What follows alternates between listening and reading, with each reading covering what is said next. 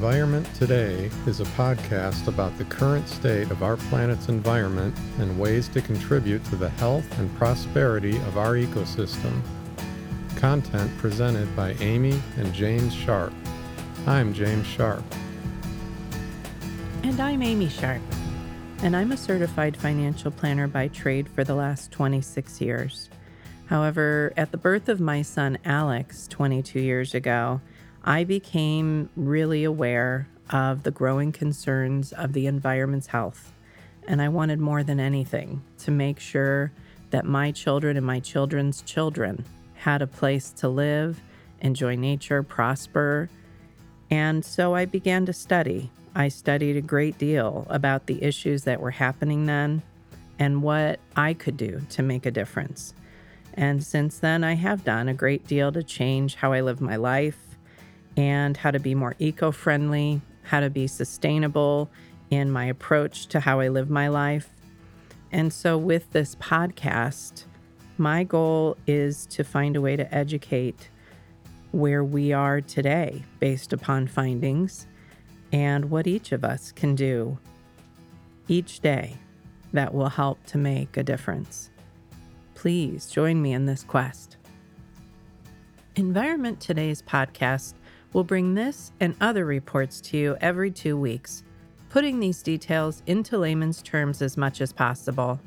You will receive a great deal more information than you would hear or read in short blurbs of daily news briefings. We want to bring you all the key facts in detail and then provide real life solutions that you can implement after hearing the facts of each report. All information being discussed today is from the report titled Global Warming of 1.5 Degrees Celsius, an IPCC special report on the impacts of global warming of 1.5 degrees Celsius above pre industrial levels and related global greenhouse gas emission pathways in the context of strengthening the global response to the threat of climate change, sustainable development, and efforts to eradicate poverty. In this report, more than 6,000 scientific references have been cited, 91 authors from the scientific community and review editors from 40 countries prepared this IPCC report in response to an invitation from the United Nations Framework Convention on Climate Change, or the UNFCCC, when it adopted the Paris Agreement in 2015. This is the first special report from a series that will be created by the IPCC and was released October 8, 2018. The IPCC is an intergovernmental panel on climate change that is part of the United Nations body and is solely tasked with assessing the science related to climate change. Our first topic from this special report human induced warming. Human induced warming reached approximately 1 degree Celsius above pre industrial levels in 2017 and is increasing about 0.2 degrees Celsius per decade. Some defining points here. Global warming is defined in this report as an increase in combined surface air and sea surface temperatures averaged over the globe and over a 30 year period. A 1.5 degrees Celsius rise in temperature is the equivalent of 2.7 degrees Fahrenheit. Pre industrial is referring to the approximate temperatures between the years 1850 and 1900.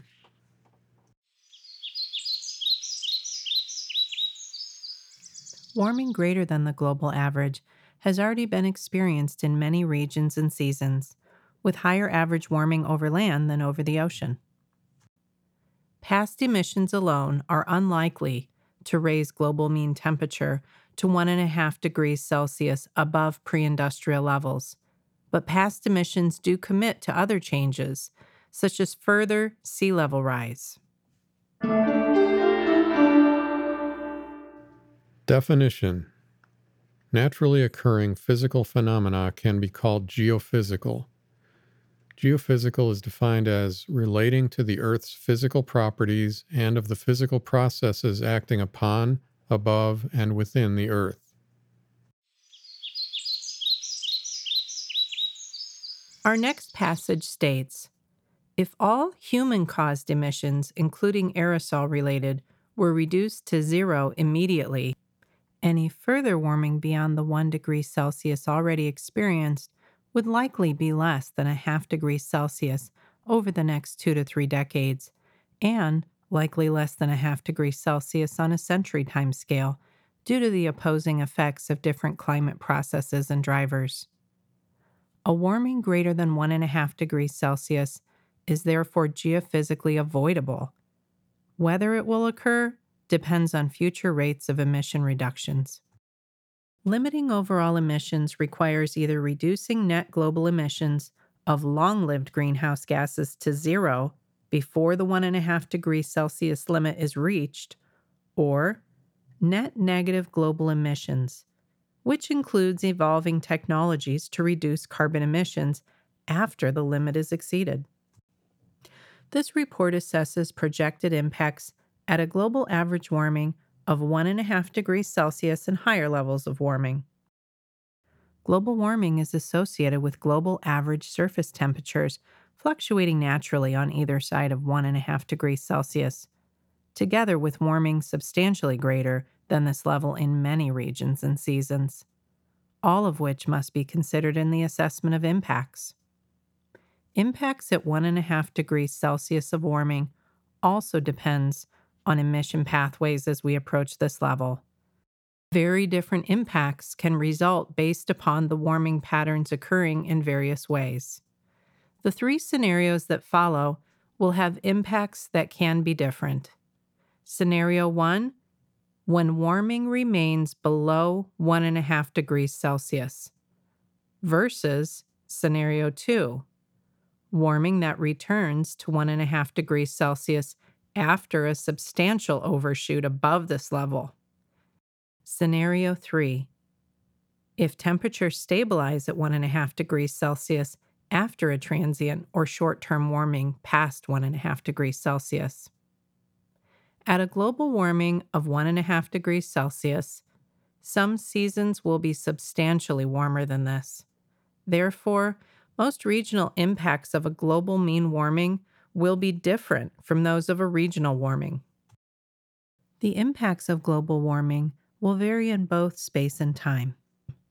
For many regions, an increase in global mean temperature by 1.5 degrees Celsius or 2 degrees Celsius implies substantial increases in the occurrence and or intensity of some extreme events, resulting in different impacts. Impacts of climate change are due to multiple environmental drivers, besides just rising temperatures. Other impacts include rising atmospheric carbon or CO2 levels, shifting rainfall patterns, rising sea levels, increasing ocean acidification. Extreme events are expected, such as floods, droughts, and heat waves. What measures can be taken that will keep us below this 1.5 degrees Celsius critical point?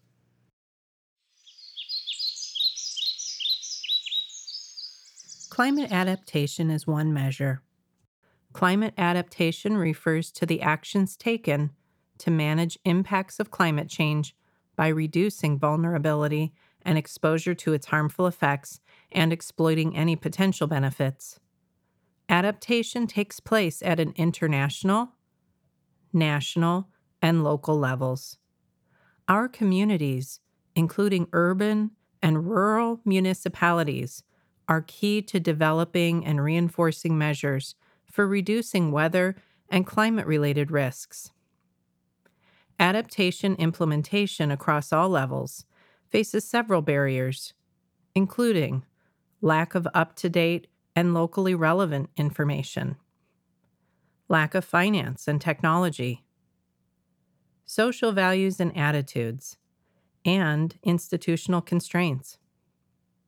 Our cities and municipalities are at the front line of adaptation, focusing on reducing and managing disaster risks due to extreme and slow onset weather and climate events, installing flood and drought early warning systems, and improving water storage and use.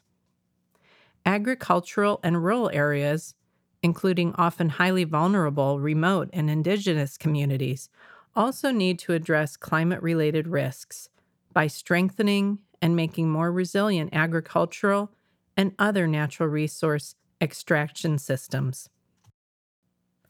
Other mitigation includes remedial measures. Remedial measures aim to temporarily reduce or offset warming. One such measure is solar radiation modification, or SRM.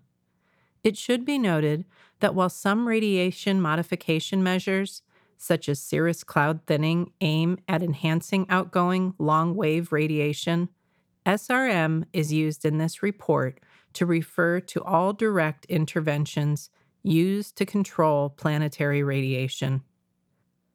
Large scale solar radiation modification could potentially be used to supplement mitigation in the case of an overshoot scenario to keep the global mean temperature below 1.5 degrees Celsius and temporarily reduce the severity of near term impacts. The impacts of SRM, both biophysical and societal, costs, technical feasibility, governance, and ethical issues associated need to be carefully considered. These and other remedial and adaptation measures will be discussed further later in this report and in future podcasts covering this report. Ethical considerations are central to this report, recognizing that many of the impacts of warming up to and beyond 1.5 degrees Celsius and some potential impacts of mitigation actions required to limit warming fall disproportionately on the poor and vulnerable that lack the resources or assets needed to adequately address their regional environmental issues. There is no single answer to the question of whether it is feasible to limit warming and adapt to the consequences. The global transformation that would be needed to limit warming requires enabling conditions that reflects the links, synergies, and trade-offs between mitigation, adaptation, and sustainable development. These enabling conditions are assessed across many dimensions of feasibility, but increasingly, geologically significant human influences on the Earth system as a whole. This framing also emphasizes the global interconnectivity of past, present, and future human environment relations, highlighting the need for collaboration to achieve the goals of the Paris Agreement.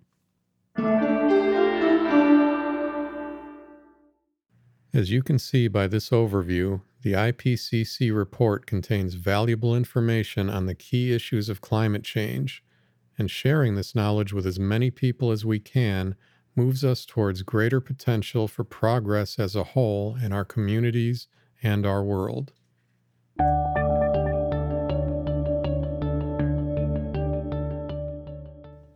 What is one change I can make to reduce global emissions and greenhouse gases?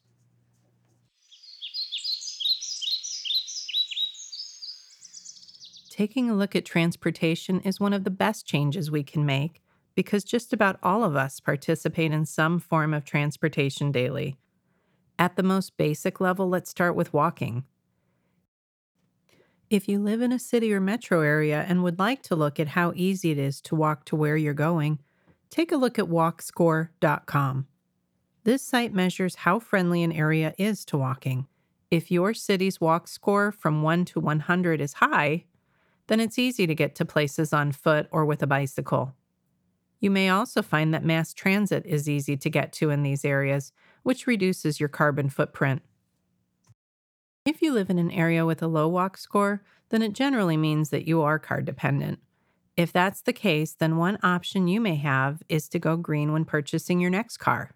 I recently purchased the Toyota Prius plug in, which is known as a PHEV vehicle. That acronym stands for Plug in Hybrid Electric Vehicle. These have gained a great deal of popularity in recent years because the car will run on both electric and gasoline. My car plugs in every night with a normal 110 volt plug. No modification of my house's electrical system was needed. As I drive around each day, once my battery has exhausted its charge for the day, my car then converts to the hybrid technology, which is a mixture of gasoline and electric usage. My car's overall miles per gallon can be as high as 133 miles per gallon. I know, it's great. The amount of money that I've saved by not having to buy gasoline as often has really helped my overall budget in the year that I've owned it. And that is only the beginning of the savings that I've received. I'm now able to get a discount with my electric company for having a plug in electric vehicle. I also received a $4,500 federal tax credit in the year that I purchased my vehicle. And I know other vehicles receive even more in federal tax credits. I also received a $1,500 check from my state from their incentive program to buy a green vehicle.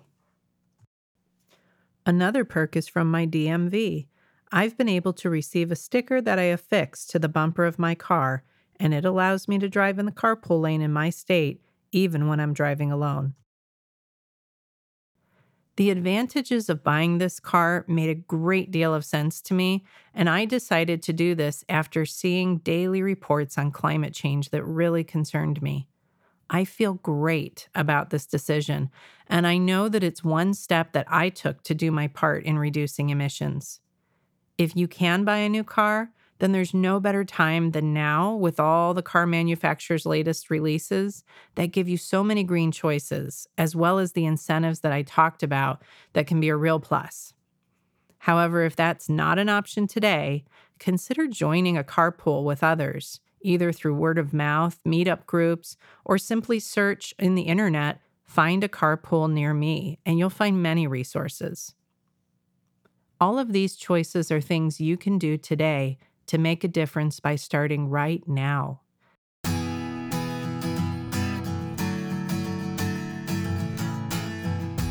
I hope you join me in two weeks for our next podcast. That will be part two in the series that covers the IPCC report and educates us on the environment today.